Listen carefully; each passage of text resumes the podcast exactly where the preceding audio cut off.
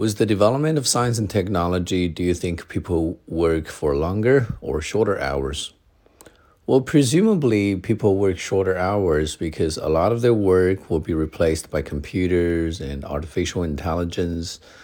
Um, so they could cut down the hours that they spent on working and then spend more time with the family or on their hobbies.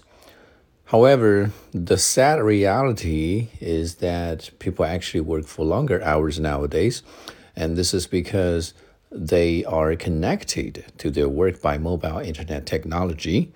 Uh, if their boss wants to find them, uh, they can find them 24 7.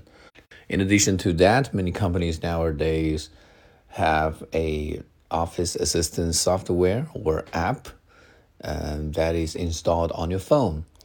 And whenever there is an emergency or task that you need to deal with, you must respond quickly on the app. Otherwise, your KPI could be affected.